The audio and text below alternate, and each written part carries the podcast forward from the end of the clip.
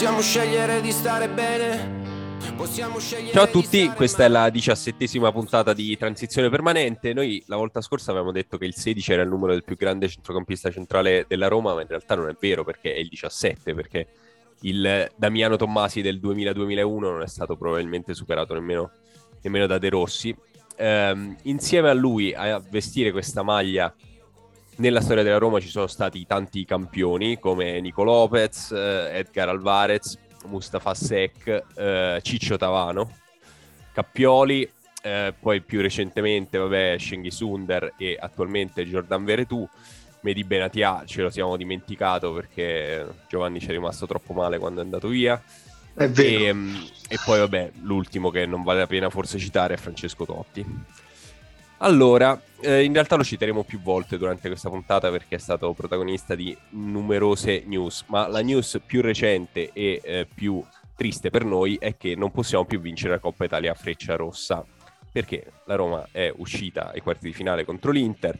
Non possiamo aggiungere la stella d'argento, che era onestamente l'unica cosa che ci aspettavamo da questa stagione, quindi la stagione è essenzialmente finita.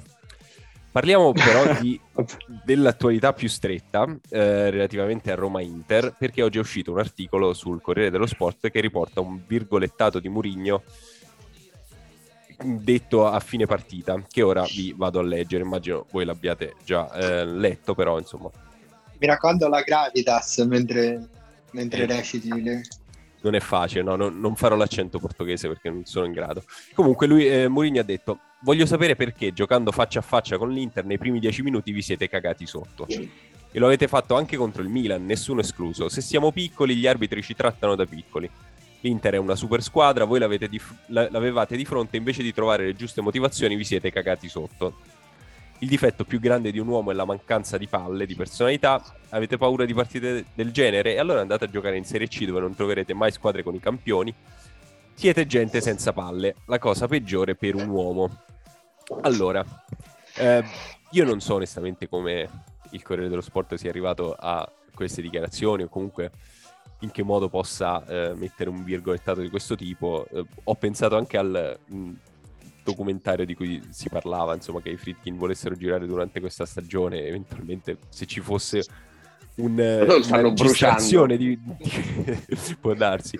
Però eh, insomma mi sembra molto puntuale e dettagliata Eh, ad ogni modo ovviamente a partire da qui si è scatenato tutta una mh, eh, adesso gli articoli eh, sui giornali appunto parlano di polveriera di una reazione dei, dei calciatori non so che dire, ovviamente eh, un altro degli articoli che è uscito ehm, parla del fatto che non è la prima volta che Mourinho sbrocca essenzialmente e fanno riferimento anche a una partita tra Manchester United e Ma- Manchester City in cui il City doveva vincere per vincere il campionato in casa contro lo United eh, e a fine primo tempo Mourinho avrebbe detto non dobbiamo essere dei clown che stanno in piedi a guardare come il Manchester City fe- festeggia la Premier eh, a fine primo tempo erano sul 2-0, la partita è finita effettivamente 3-2 per lo United e Smalling ha poi detto parole geniali che ci hanno dato la carica.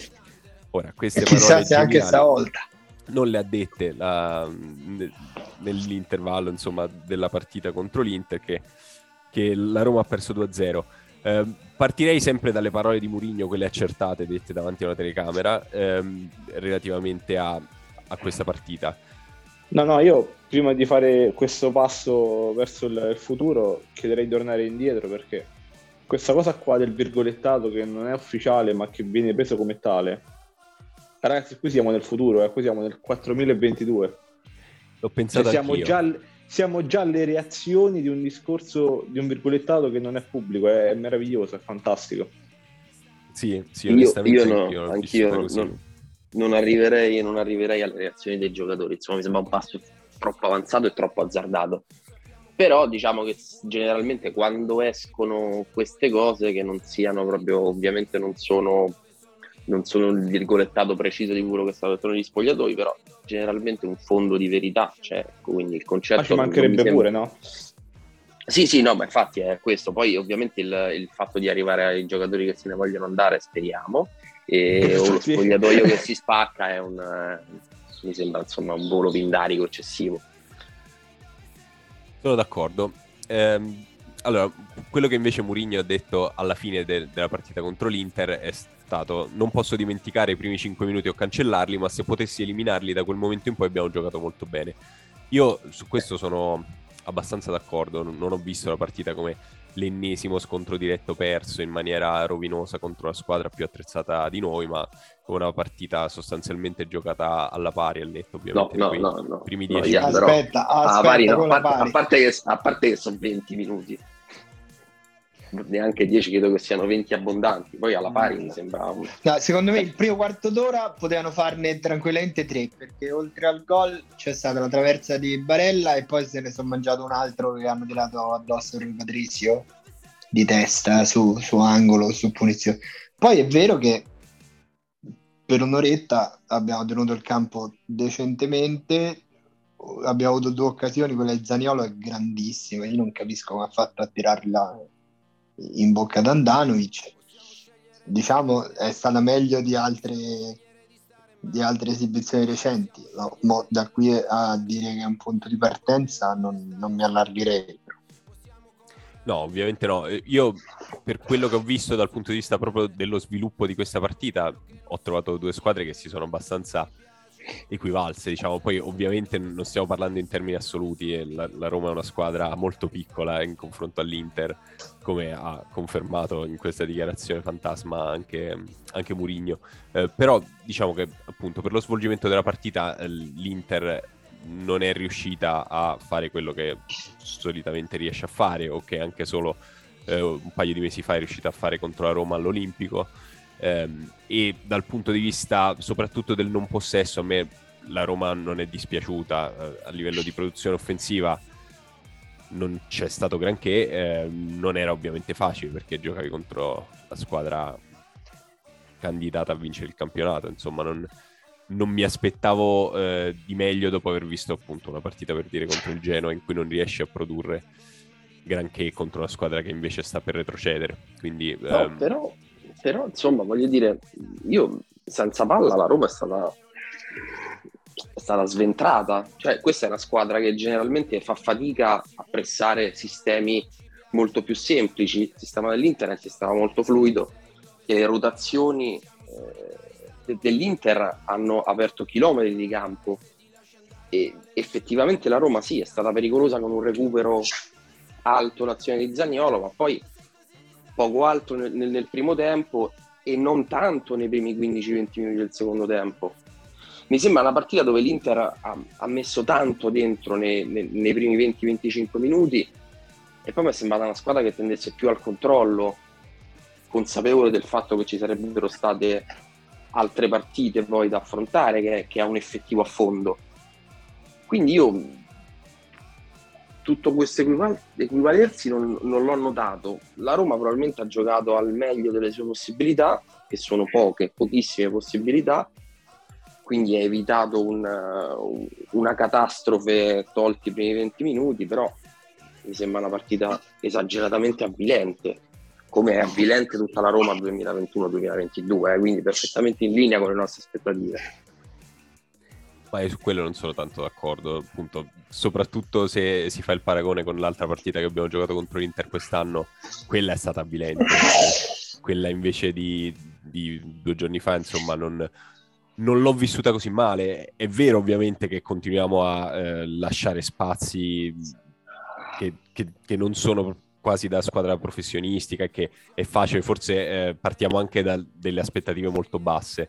Eh, però eh, effettivamente considerato appunto anche il valore di alcuni degli interpreti o il modo in cui eh, è stato utilizzato finora, per esempio un giocatore come Brozovic che sei riuscito almeno in alcuni casi a limitare, per quello che abbiamo visto finora eh, della Roma, soprattutto appunto in non possesso, mi è sembrato che almeno ci sia stato eh, innanzitutto un, un tentativo di ehm, aggredire eh, a, a momenti che era esattamente la cosa che non abbiamo visto mai nella partita di campionato contro l'Inter. E in alcuni casi mi sembrava che ci si riuscisse anche abbastanza, insomma, costringendo spesso poi l'Inter a, a giocare su D'Ambrosio che poi faceva quello che voleva e con due movimenti dei, eh, sulla, sulla sua catena riuscivano a scardinare quello che noi avevamo provato ad imbastire. Però, eh, ripeto, ehm, è, è probabilmente un giudizio dato da dalle aspettative molto basse eh, generate dal resto del, del, campionato finora, soprattutto da quel punto di vista. Però insomma io non, non, non l'ho vista anche proprio dal punto di vista del, del, risultato come una partita che sapevi da subito al di fuori di quei 10-15, non credo che arrivano a 20 minuti iniziali eh, travolgenti dell'Inter, non mi è mai sembrata una partita ehm, che l'Inter non avrebbe potuto fare altro che vincere, insomma, quando hanno fatto no, il secondo gol non, non, mi sarei stupito se in realtà in quegli ultimi 15-20 minuti la Roma eh, fosse riuscita a pareggiarla e provando poi a giocare molto sulla psicologia e, e, e magari anche a passare poi il turno in modo in parte rocambolesco, però comunque generato dal fatto che hai tenuto il campo fino al settantesimo almeno e, e, e, e, ti eri messo nelle condizioni di poter provare a, a giocartela ancora contro una squadra nettamente superiore che abbiamo visto eh, brutalizzarci in campionato. Ma infatti l'altra volta è stata una partita umiliante dall'inizio alla fine. Questa volta è stato avvilente l'inizio che è ingiustificabile, però eh, torniamo al discorso non so se ricordate in campionato abbiamo regalato un gol subito in, in avvio, eh, questa volta idem, ma non, cioè, non hai fatto un errore. Il Bagnets non ha fatto un errore, a cui tra l'altro auguriamo una, una pronta guarigione. Prontissimo. Non ha fatto, non, ha fatto lo, non ha fatto lo stesso errore per, per, dire che ha fatto contro il Milan, in cui ha agevolato eh, gli avversari con un assist al bacio, però comunque ha fatto un'altra cosa che eh, difensori titolari di altre squadre con cui la Roma dovrebbe lottare per, eh, per, le, stesse, insomma, per le stesse posizioni n- non fanno. Quello è un pallone che un difensore de- del Milan o un difensore della Juventus o un difensore della, dell'Inter non, non butta, ma non, non, fa, non, gli verrebbe mai in mente di fare una cosa del genere. E, e poi la, la marcatura di Smalling fischia. La marcatura di Smalling è, è, sbagliata anche quella, però l'errore di Bagnez è, è, è, ancora, è, ancora, più grave perché un errore di marcatura può, non lo devi fare, non deve avvenire, però è una cosa che in una partita ci sta. Per quanto sia comunque grave e, è un problema che, che, il fatto che lo faccia Smalling, che in teoria è il tuo difensore migliore quello che fa Bagnez è semplicemente una roba indecente che non ha motivo di esistere perché non, non c'è un allenatore al mondo che potrebbe chiedergli in quel momento prendi la palla e fai un cambio di gioco. Non, non, è questo il problema. Poi sì, la Roma è rimasta comunque è, rimasta, è riuscita a rimanere in campo. Fortunatamente loro l'hanno fatto subito 2-0, altrimenti sarebbe, un, sarebbe stato un altro dramma. Però comunque la Roma è rimasta è stata bene in campo, ha avuto delle occasioni buone. Zagnolo da solo ne ha avuta una che abbastanza clamorosa che avrebbe potuto cambiare il, la partita e anche nel secondo tempo qualcosa hai fatto. Eh, purtroppo sono partite figlie anche questa, Santa Roma come dice Enrico comunque abbia fatto una discreta prestazione facendo il meglio secondo me che, che potesse fare perché lì se Zagnolo fa col subito probabilmente la partita cambia no? anche come psicologia che è una cosa che Roma manca ha fatto il meglio che può eh, però che, comunque è troppo poco e, e questo deve, su cui dobbiamo riflettere, insomma. Perché è una partita in cui non hai fatto schifo, anzi è stato dignitoso, è stato eh, anche pericoloso, però è, è, comunque troppo poco. Perché poi tuo, uno dei tuoi giocatori migliori che è Mkhitaryan, in un momento di, in cui la partita sta girando alla tua parte o comunque puoi girarla, fa, fa delle cose che non, non, dovrebbe fare, sbaglia dei passaggi, mh, mm, prende decisioni sbagliate che lui non può sbagliare per, per il peso che ha nella Roma, non, non, non può fare, cioè non può fare quegli errori. Sai che a me è sembrato uno dei meno peggiori, poi forse la no, ma... ero, ero obnubilato. Non lo so. È così, è così, è stato bravo, però eh, se poi ogni volta che c'è, cioè, in svariate ripartenze sbaglia la decisione, sbaglia il passaggio, ma tu quando ci arrivi di là? Che già comunque eh. fatichi. Sì. Cioè, non eh... cosa, cosa pensa Enrico di questa cosa, ma se tu prepari una partita per giocare di ripartenza o comunque per sfruttare delle ripartenze, sei bravo a crearti le occasioni per farlo, ma poi sbagli puntualmente il, il passaggio che dovrebbe capitalizzare quella ripartenza, come Però fai? Io sono son d'accordo, sono d'accordo. La Roma ha provato a, a impostare una partita andando a prendere alta l'Inter, quindi garantendosi dei recuperi in qualche situazione ci è anche riuscita e le volte che ha avuto la possibilità ha messo due volte in porta Zagnolo o poco vicino e le altre volte eh, ne potevamo state... fare una Enrico scusami che se ti ho interrotto eh, Sergio Liera doveva fare un passaggio filtrante ho rotto il telecomando non, nel, nel, secondo tempo, mi sembra. No, sì, sì, ma anche, anche, nel primo, anche nel primo ha avuto 3-4 verticalizzazioni che ha perso. Diciamo che la Roma aveva poche possibilità, possibilità come azioni che si sarebbe creata durante la partita e quelle azioni andavano eh, sfruttate meglio, ecco, anche perché poi sono generate in maniera abbastanza randomica sempre le occasioni della Roma. Non è stata in grado di, di, di, sfruttarle a dovere in una partita dove poi devi andare a capitalizzare il massimo che ti capita sotto le mani. Eh, quindi eh, io so, sono d'accordo più o meno con tutto quello che avete detto, tranne l'inizio di Jacopo, ma insomma ci siamo già confrontati a riguardo. Mi riferivo ad Avvilente perché eh, è avvilente proprio come, come si è sviluppata la partita ed è avvilente il fatto che diciamo con una prestazione che poi tutto sommato è dignitosa per quelle che sono le attuali possibilità della Roma, tu non cavi comunque fuori un ragno da un buco. Niente, io ci ho provato a provare a offrire una prospettiva vagamente più Ottimista. Sì, mi stroncate sempre. No, eh, ripeto, ha a che fare con le aspettative molto basse. Effettivamente è stata un'altra un altro giorno della marmotta in cui abbiamo visto più o meno tutto quello che avete appena descritto, quindi gli errori ehm, anche in non possesso, gli errori in possesso quando non puoi assolutamente permettertelo perché magari col Genoa l'occasione ti ricapita, cosa che non è nemmeno successa, ma eh, con l'Inter sicuramente non te ne capita un'altra, quindi eh, da quel punto di vista si è svolto tutto secondo copione. Altra cosa che si è svolta secondo copione è stato l'arbitraggio, eh, o più che altro la reazione all'arbitraggio da parte di Murigno. Eh, mi è molto piaciuta effettivamente la, la, la sua frase. Deve regalarci un po' più di questi momenti da maschio alfa in conferenza stampa perché è il motivo principale per cui abbiamo, lo paghiamo 7 milioni a stagione quando ha detto che il giallo a Murigno per il curriculum conta tanto e è stato ammonito solo per quello. Quello l'ho trovato in realtà anche quello parte di questo copione eh, scritto da qualche troll per la stagione della Roma perché eh, il fatto che non sia permesso gesticolare in una partita in cui giochi contro Simone Inzaghi, che penso sia la persona che gesticola di più sulla faccia della terra, è veramente...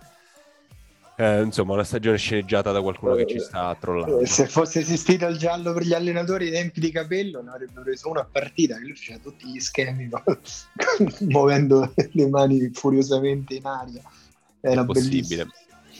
Ma posso dire una cosa, visto che hai parlato dell'arbitro, quindi è stato Jacopo, Enrico, non mi devi andare a rigare il motorino perché è stato Jacopo. No, abbiamo... no, abbiamo parlato 10 minuti dei difetti della Roma, quindi non stiamo escludendo i due discorsi che secondo me possono coesistere contemporaneamente. La Roma è una squadra mediamente scarsa, piena di difetti, senza personalità, tutto quello che volete. Stiamo per rinnovare dei giocatori tremendi a cifre folli sono d'accordo con tutto. Anche in partite come questa, dove l'arbitro non è la cosa che salta subito all'occhio, io ho visto comunque delle cose che, viste poi partita dopo partita nel corso della stagione, tipo che non abbia ammonito Brozovic, era, era Brozovic. Sì, sì. Per, due occasioni diverse, tra l'altro. Fa un fallo nettissimo su Abram che poi poverino è generoso, si rialza subito, fosse rimasto per terra ovviamente l'avrebbe ammonito, ma l'azione continua, la palla non esce per tre minuti e mezzo e poi se lo dimentica. Prende un giallo Zaniolo per un, una spallata un po', con un po' di foga, ma senza che alzare il gomito, senza niente.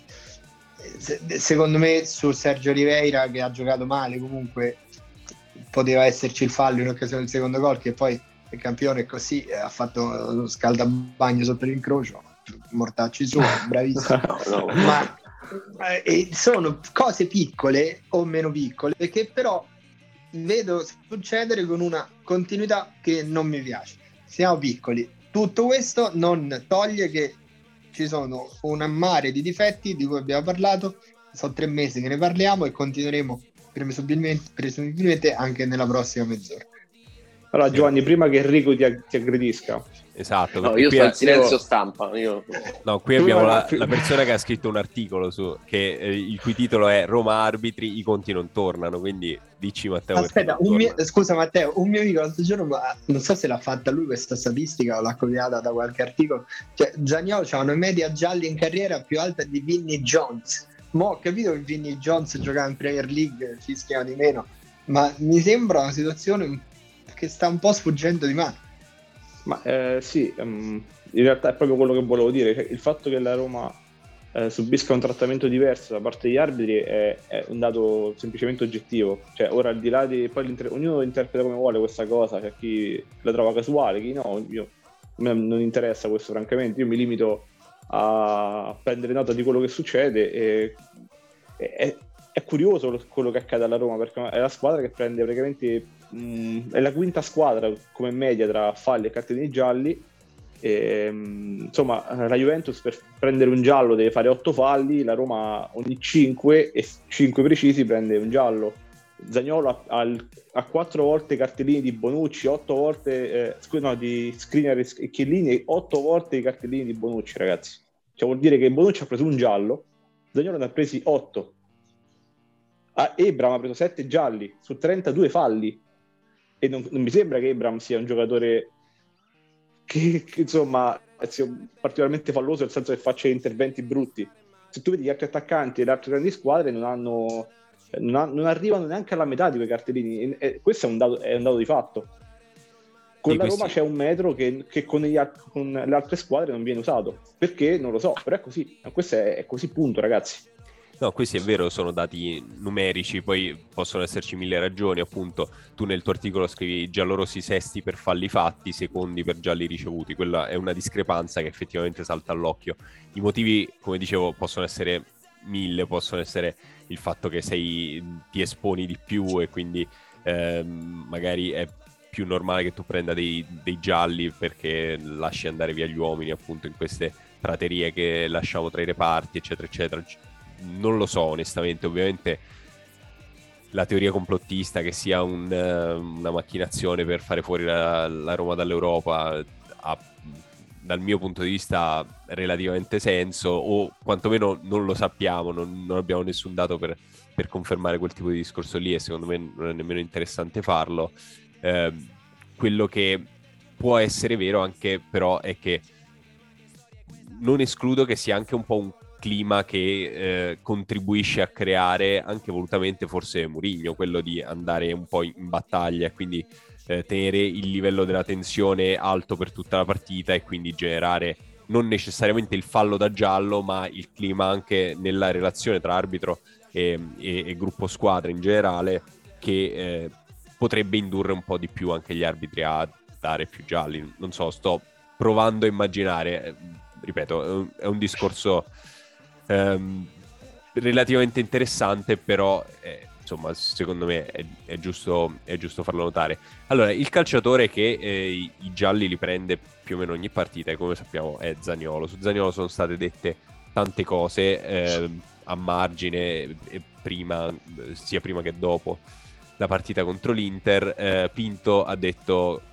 Zagnolo è un patrimonio della Roma, ma anche del calcio italiano e va tutelato se guardiamo i suoi numeri, riferendosi appunto a, a, alle sanzioni, sembra più un difensore centrale che un attaccante. Nicolò è un bravo professionista e un bambino d'oro.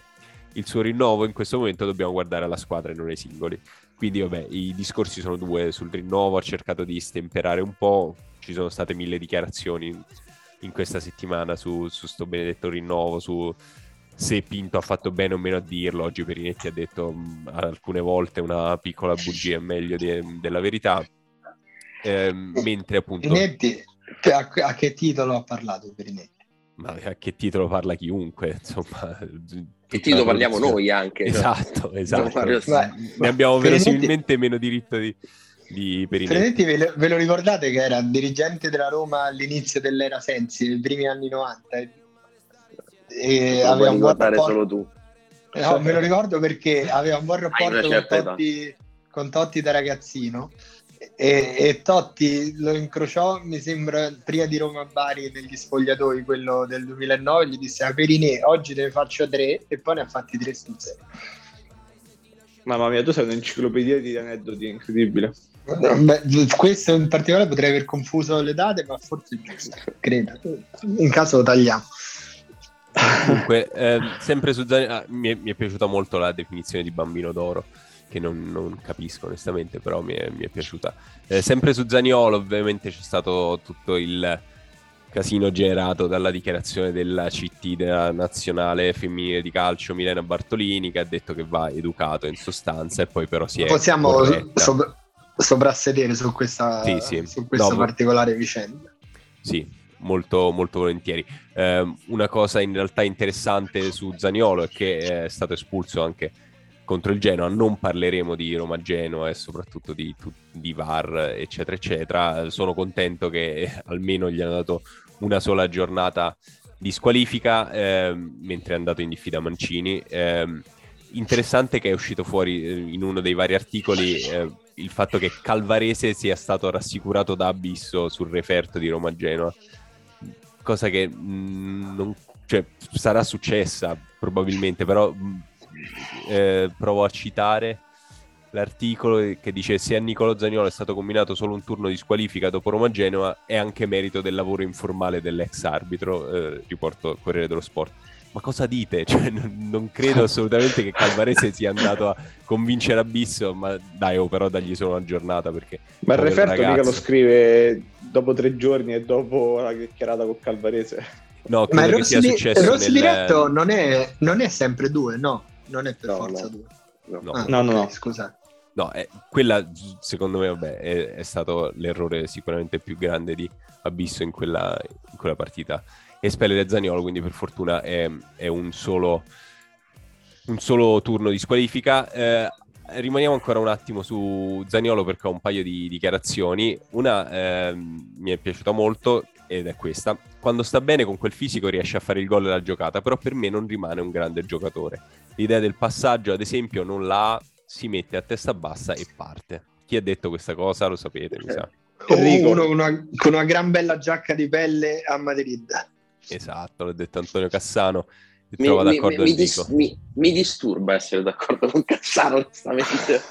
è una cosa che mi disturba profondamente, però in linea di massima, sì, insomma, è vero, è un giocatore che è ancora grezzo. Abbiamo detto un sacco di volte, deve ancora sviluppare un sacco di aspetti di gioco che speriamo faccia in fretta perché Posso salutare Nicola Ventola che ci ascolta sempre. Gli propongo uno scambio, una puntata. Cassano viene da noi e Enrico va da loro. No, no, no, ma rimaniamo tutti nei propri, nei propri, nei propri posti, è meglio, insomma.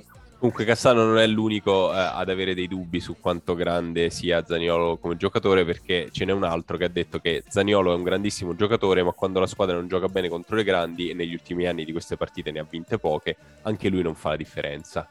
E questa cosa l'ha detta Raja Nainggolan. No, capello Ah. basta. Eh, credo che sia la prima puntata in cui non, non riportiamo dichiarazioni di capello. L'ho detto solo perché, siccome ce n'è una settimana Sì, di solito. Speriamo stia bene. Comunque sì, eh, sì, Cassano è andato abbastanza pesante anche sulla Roma, ha detto la Roma gioca male, non voglio usare alibi legati agli episodi o altro. Contro il Genoa devi vincere perché sei più forte. Di quelle che stanno nella prima parte di classifica credo che siano la delusione maggiore. Dopo i primi mesi con una proposta di calcio molto bella la candela si è spenta. Io Ma questa quale- proposta di calcio dei primi Ma- mesi No, ma vista. secondo me per Cassano se tu porti 50 persone avanti stai facendo un bel gioco. Se invece stanno indietro, gioco brutto. Può darsi, comunque anche lui dice di sicuro serve dare ancora tempo a Murigno. Ma oggi la squadra soffre e aggiungo io, soffriamo anche noi. Un'altra persona che soffre in questo momento è eh, Roger Ibagnez, abbiamo detto prima, distrazione al collaterale, quindi stop di 5 settimane per lui. Ehm, leggevo oggi sul- sulla Gazzetta un articolo sui colpi di testa in generale e la Roma ne ha fatti solo 5, di cui 3 li ha fatti Ibagnez, quindi eh, diciamo ma, che ma quando? gol con colpi di testa in questa Serie A. Ah, gol con i colpi di testa, Sì. pensavo colpi di testa in assoluto. No, no, ha, no, avuto, ha avuto anche una buona occasione, buona, insomma, un'occasione l'altra sera di, di testa. Lui sì, sì, si lancia. Ma infatti avrà io lo mettevo centravanti. Centravanti all'inglese anni 90, Guarda- sulla palla. Guarda, te- ti farei fare un mese di Bagnes centravanti solo per far sentirti sanguinare poi quando vieni a No, parlare. ho solo il dubbio perché il ragazzo ha dei problemi quando la palla gli passa sopra la testa, cioè lo scavalca, quindi non so sui lanci in profondità nella porta avversaria come si può comportare. Perché sulla propria porta si comporta male, però magari sulla porta avversaria si comporta bene. Allora, parlando di infortuni, invece Spinazzola venerdì alla visita di controllo con il mitico dottor Lampainen, speriamo in buone notizie. Eh, per fortuna però in difesa a rimpiazzare i Bagnes c'è Kumbulla che ha compiuto Eh. 22 anni e noi gli facciamo gli auguri visto che è il nuovo giocatore preferito di questo podcast. No, no, no, no, Auguri. non è, non è- Auguri, no. auguri, Ma, Mare. manco, ma neanche lontanamente. Intanto già leggo in giro una, una rivalutazione di È Kumbulla. vero, dai, dimmi, infatti volevo Madonna, chiederti, la, la vedi tu questa crescita oppure è una baglia No, dovuto a no. due prestazioni non- di 20 minuti? Ma tra l'altro due prestazioni di 20, una col Cagliari, credo, ha giocato contro il Cagliari, il titolare, no? Con Lecce, non mi ricordo. Ha giocato con e due. E Lecce. Con Lecce forse anche penso. co- con il Cagliari in cui Mourinho disse lo vedo finalmente cresciuto e ha fatto un quarto d'ora contro l'Inter, 20 minuti contro l'Inter dove eravamo già 2-0 Sì, forse loro avevano una- verosimilmente smesso di giocare, E però... mi ricordo un anticipo sì, un anticipo fatto bene contro una squadra che stava ormai gestendo la partita io cioè, credete in Kumbulla se volete poi vi farete male come vi siete fatti male con i Bagnets è un problema solo vostro Io Non che ci siano non credo, alternative.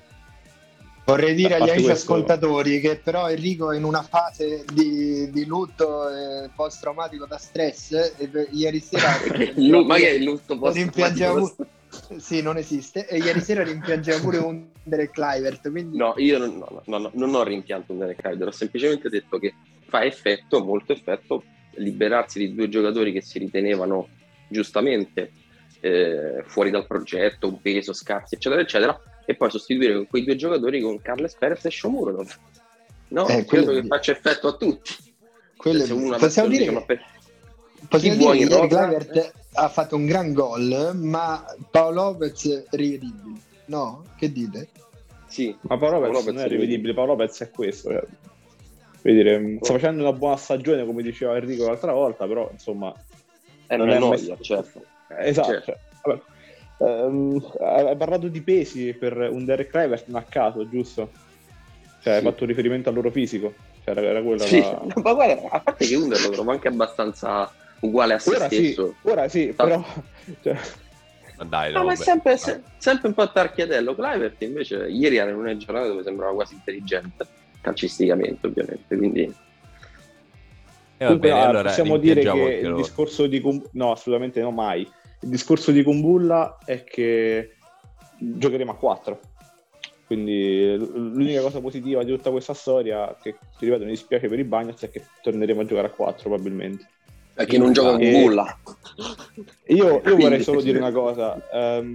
so, abbiamo già parlato del modulo. di- ovviamente non basterà cambiare modulo per, perché non, non funziona così, altrimenti invece di fare un podcast saremmo noi gli allenatori della Roma.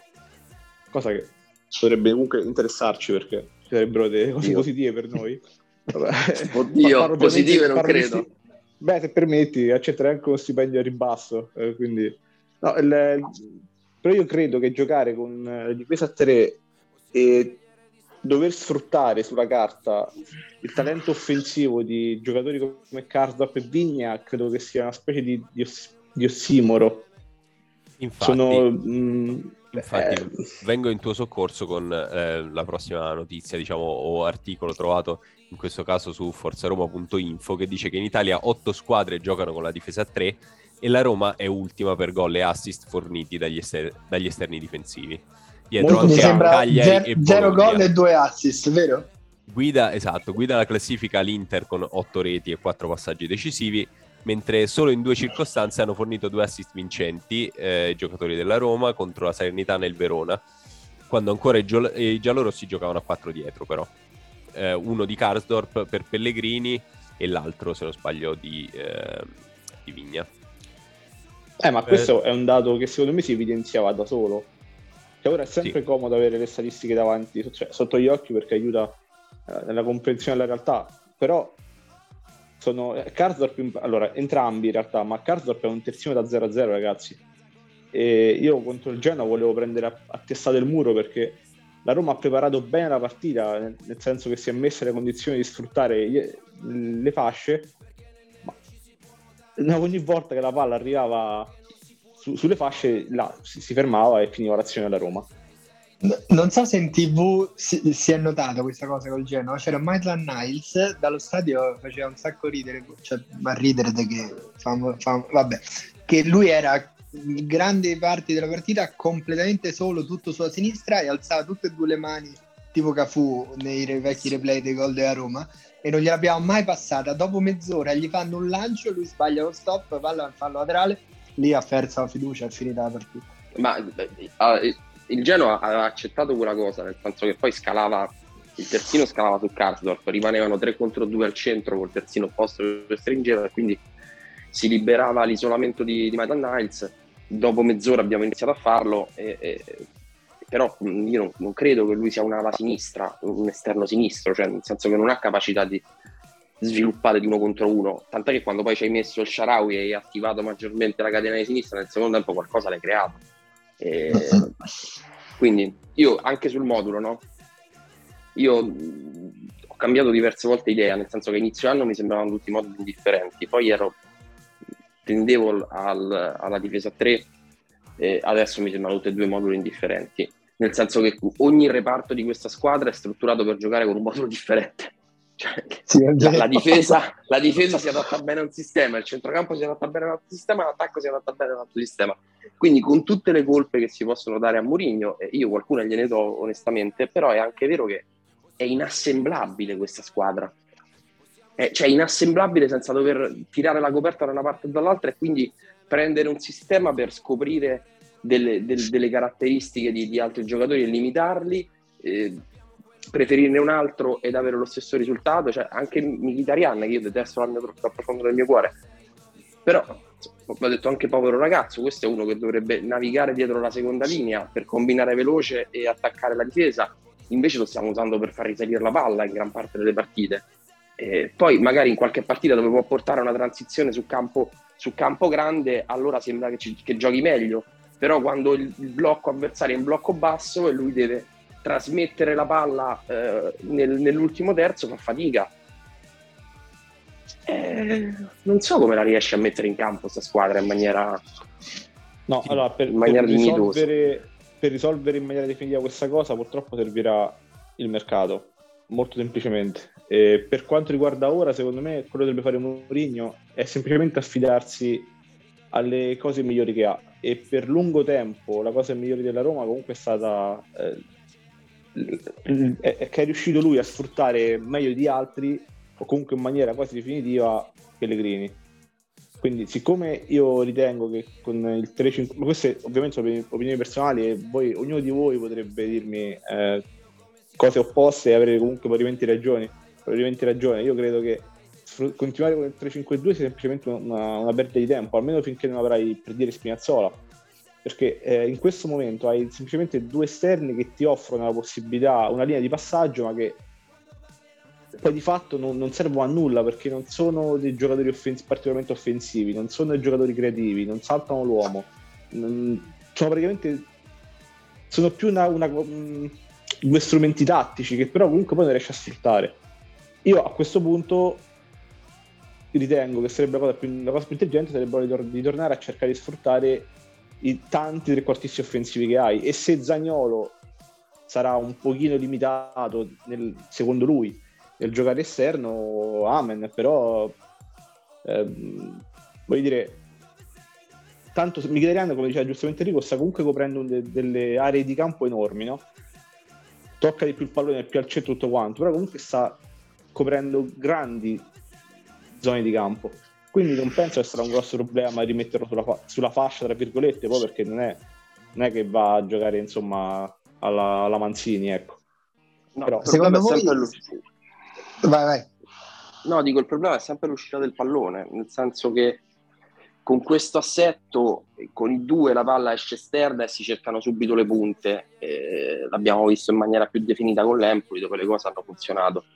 Con i quattro invece tu vai esterno, cerchi per risalire il campo però all'esterno di riferimento, quindi c'è il rischio di ritrovarti Zagnolo sulla riga di fondo e a dover proteggere palla e a cercare di far risalire il pallone con la conduzione, con il fisico, tutto quello che abbiamo visto, idem Mkhitaryan in quella zona lì. Cioè il problema di quel modulo è che tu non riesci a crearti dei presupposti per avere le ali dentro al campo e avere degli smarcamenti tre quarti con i terzini che prendono l'ampiezza e con una costruzione che passa più da zone centrali. Quindi, ripeto, mi sembra sempre tutto qualcosa che poi tiri da una parte e, e sottrai dall'altra.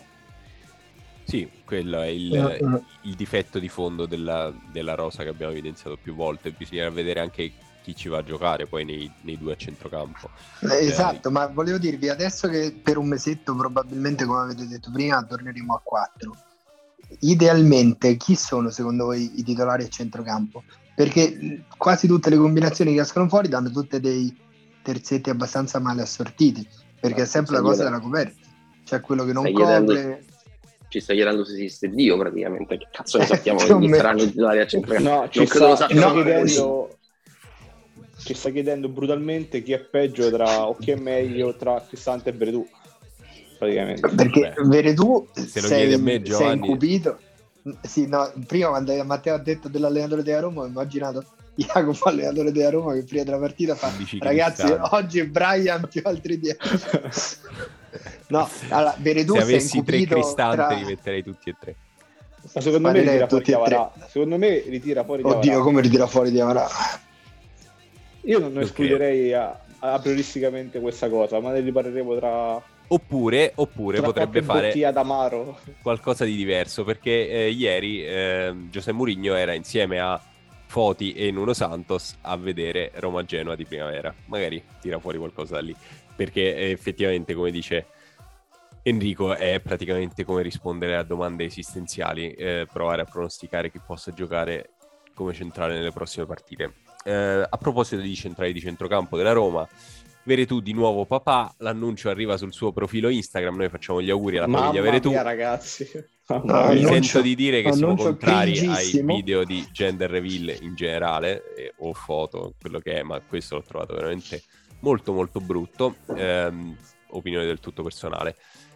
Per fortuna però dal primo marzo non c'entra niente, ma la capienza torna al 75% negli stadi, eh, pronti a quanto pare già dal 19 a salire poi al 100, quindi stiamo per tornare a ehm, cose che in teoria non vediamo da tempo, però ehm, c'è da dire che con l'entusiasmo portato quest'anno da Murigno e da nient'altro, eh, lo stadio olimpico è sempre stato pieno, più pieno rispetto a eh, un paio d'anni fa quando la capienza era al 100, quindi non ci sarà nulla di nuovo da vedere. Allora, una notizia molto interessante, il CIES, o non, non so come si pronunci la- l'acronimo, l'osservatorio del calcio, insomma, ha stilato una classifica sui club che hanno speso e guadagnato di più negli ultimi dieci anni di calciomercato. Secondo voi, dove si posiziona la Roma in questa straordinaria classifica? Sesta, Come? sesta, lo dico totalmente a caso. Eh, no, in, in Italia è la terza Ah. squadra che ha speso di più nell'ultima decade. Ma Ah, in- io in Europa lo so. Ah, In Europa sesta è troppo pretenzioso, ci stanno tutte le big, ho detto una cazzata. Eh, però, allora... siamo eh, nei primi 20 però l'ho letta Sì, perché in Italia no- noi abbiamo speso 1,2 miliardi eh, a fronte di Ma no, 874 ragazzi, ma vi- ma milioni in ma vi- uscita. Ma, ma vi rendete Mm. conto? Io, io soffro. Mm. Cioè, A vincere e il- 200 milioni e ti davi Mancini, Bagnez e Kumbulla dietro. Sì, perché a vincere il primo premio il Manchester City... Jacopo. Il Manchester City non sono io il DS della... non sono stato io il 3DS della Roma che è ho impazzito gretolato. Ho, ho proiettato sulla tua figura tutti i DS della Roma. Hai fatto Che bene. la Comunque cosa il primo... La cosa che mi fa arrabbiare, scusa Jacopo, è che il miglior mercato della Roma degli ultimi dieci anni o- o il secondo migliore è quello in cui hai speso meno perché hai preso Salah e Geco a prezzo super di favore vendendo Romagnoli e Bertolacci per 50 milioni. E chi Qui l'ha fatto quel mercato, ricordami? Forse il DS che dovremmo riprendere da Salernitana. e, e- e- e anche quello è esattamente il mercato, l'ultimo mercato di Sabatini o il penultimo. che- È anche Che- l'ultimo mercato buono che ha fatto a Roma in assoluto. Abbiamo, abbiamo scoperto che la manovra a gatto maculato non era vendere Romagnoli e, e Bertolacci per Era prendere sì. Salah e Diego, ma era Sì, no. esatto, gonfiare le spese derivanti dalla campagna acquisti e gli ingaggi per poi, sapendo che se ne sarebbe andato dopo, dopo un anno e quindi cercare il, il grande salto per vincere qualcosa. Vogliamo Scusa, salutare Diego. Perotti. Salutiamo Diego Perotti che ha fatto una gran partita. Mi ha molto emozionato vederlo in quella mezz'ora nemmeno scarsa che ha giocato. questo, questo io non credo, onestamente, però, però Sì. ok. È una cosa molto soggettiva. Allora, i giallorossi comunque si sono quindi piazzati in questa classifica del CS dietro a Inter eh, e Juve. L'Inter ha speso 1 miliardo e 58 milioni e la Juve 1 miliardo e 500... No, allora sarà 1 miliardo e 580 milioni probabilmente. C'è un refuso. Manco i La- dati sai leggere. La Juve un dai. miliardo, no, è è un refuso dell'articolo. Eh, la Juve un miliardo e 542 milioni. a vincere il primo premio è il Manchester City con un miliardo e 699 milioni di euro. Quindi non c'è nemmeno tut- tutta No, questa distanza tra noi. Quanto ha il speso il. Liverpool? Mi scusi. Eh, non ce l'ho tutta la Mi classifica. scusi. Te, te Mi la posso scusi. andare a cercare. Allora. No, allora ti dico però nel frattempo ti do un'altra notizia eh, di- della quale potete discutere se volete, che è che la. Guardia di Finanza negli uffici della Coviso ha acquisite relazioni su 62 operazioni sospette di Inter, Juventus e Napoli tra il 2019 e il 2021. Ma anche Ah, questo non mi trova- commentiamo, no, no, non commentiamo perché entriamo in terreno avvocati, ragazzi. Queste No, no, notizie... ah, io dico semplicemente che, mi- che non sono così stupito, ecco. No, perché qui si parla di quanto giochi male, ma poi no, basta, non, non- diamo questi alibi.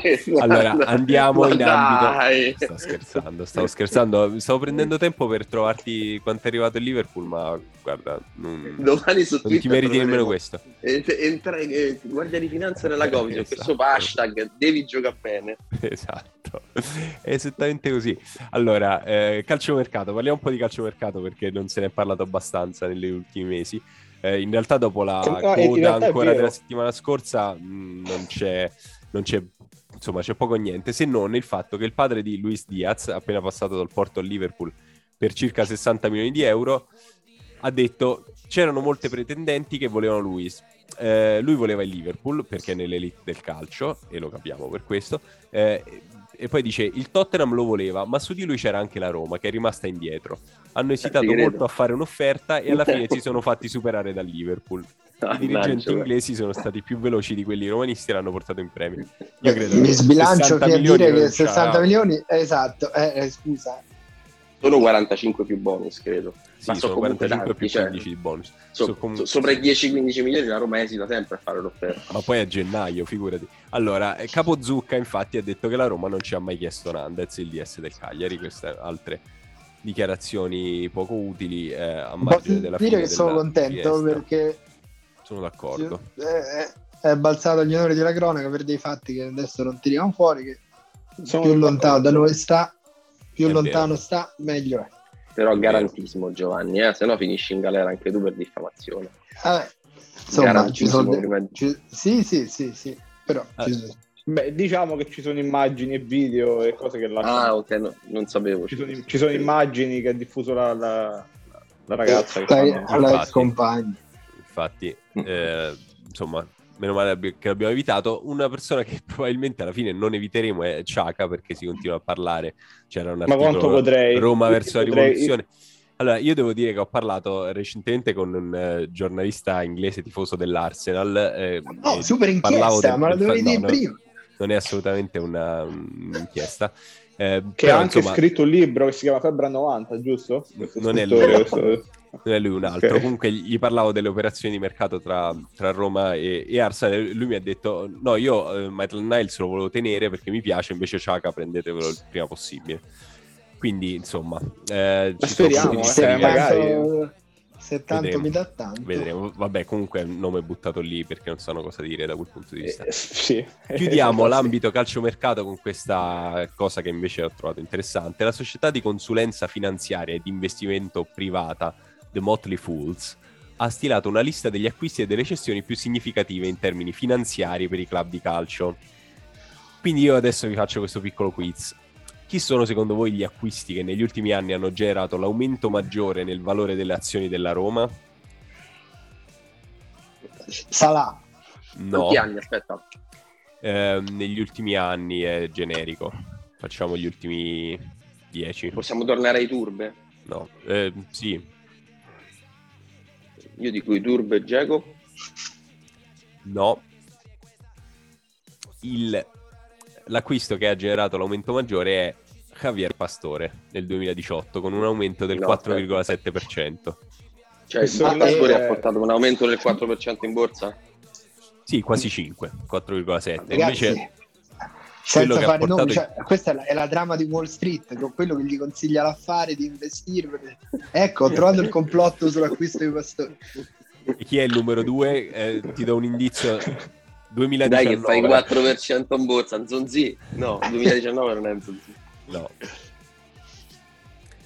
è quello che stiamo aspettando come il messia, eh, ovvero Leonardo Spinazzola, 4,1%. Ma non mi torna qualcosa. Eh, chissà. C'è qualcosa che non, non mi torna. Eh, eh. Per Cioè- scampare le querele vi dico che invece eh, la cessione che ha comportato il calo maggiore, anzi ditemelo voi, Allison.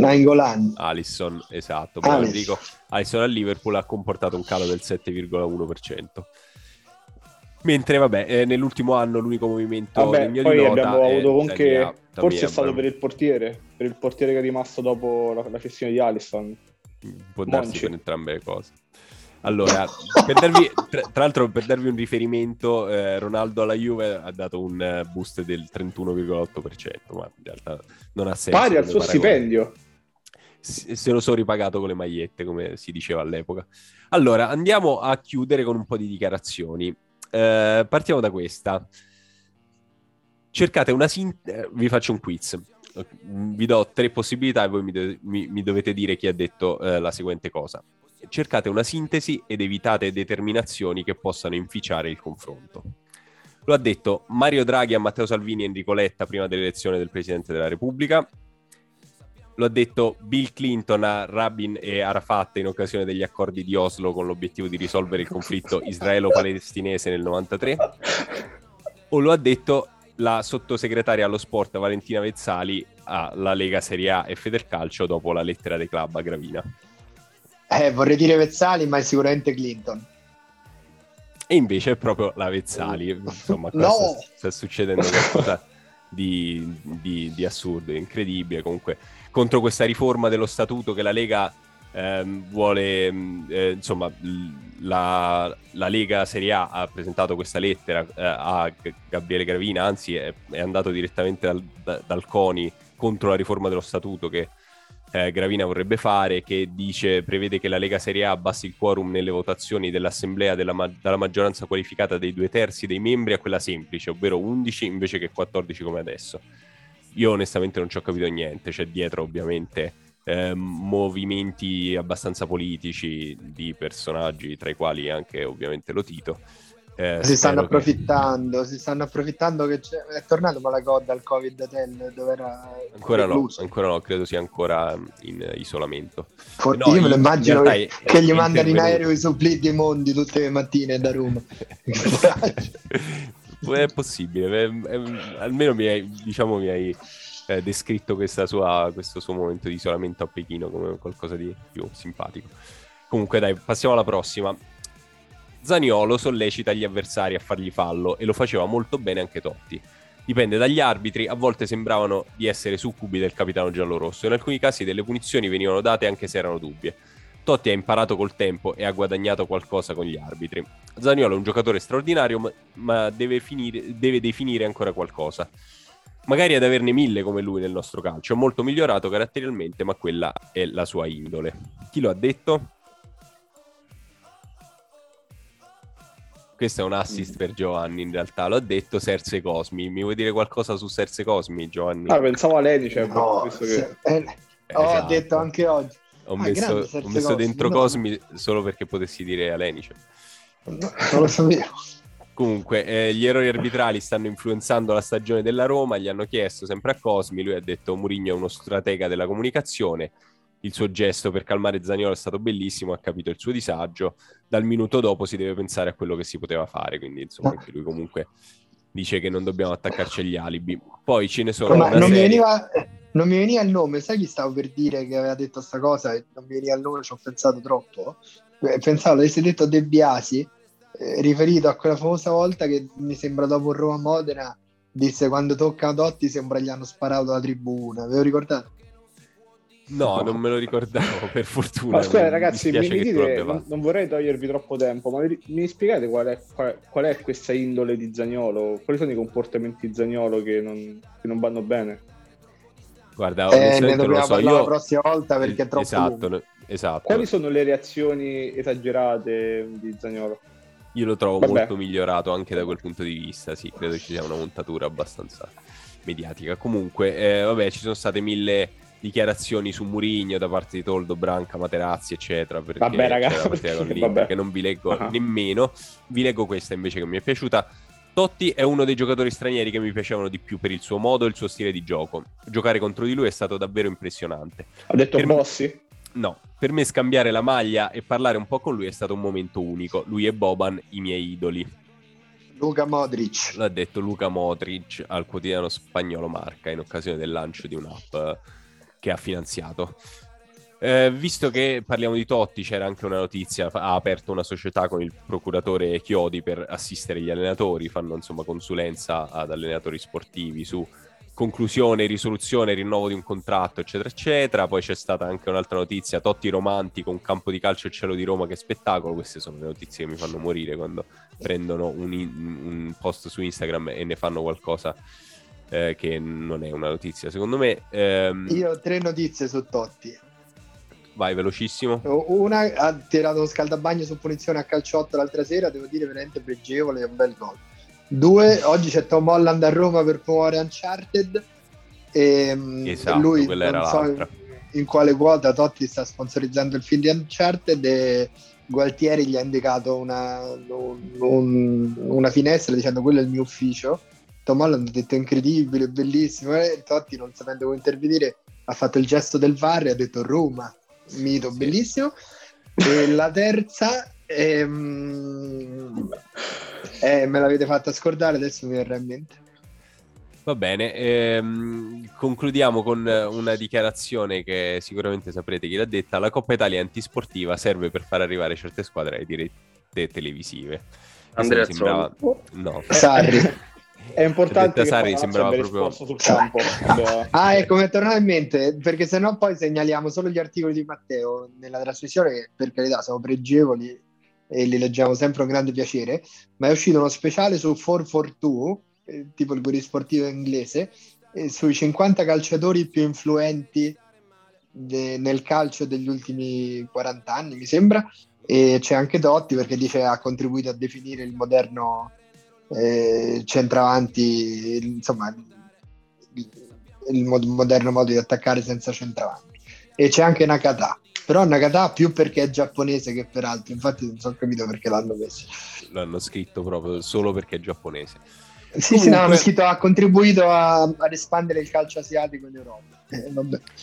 La Roma giocherà domenica eh, a Sassuolo alle 18. Ebram dovrebbe farcela. Ibagnez, come sappiamo, non ce la farà. Pellegrini potrebbe tornare titolare. Vedremo. Il Sassuolo non avrà Raspadori e Scamacca, entrambi squalificati, cosa che ehm, apre allo psicodramma.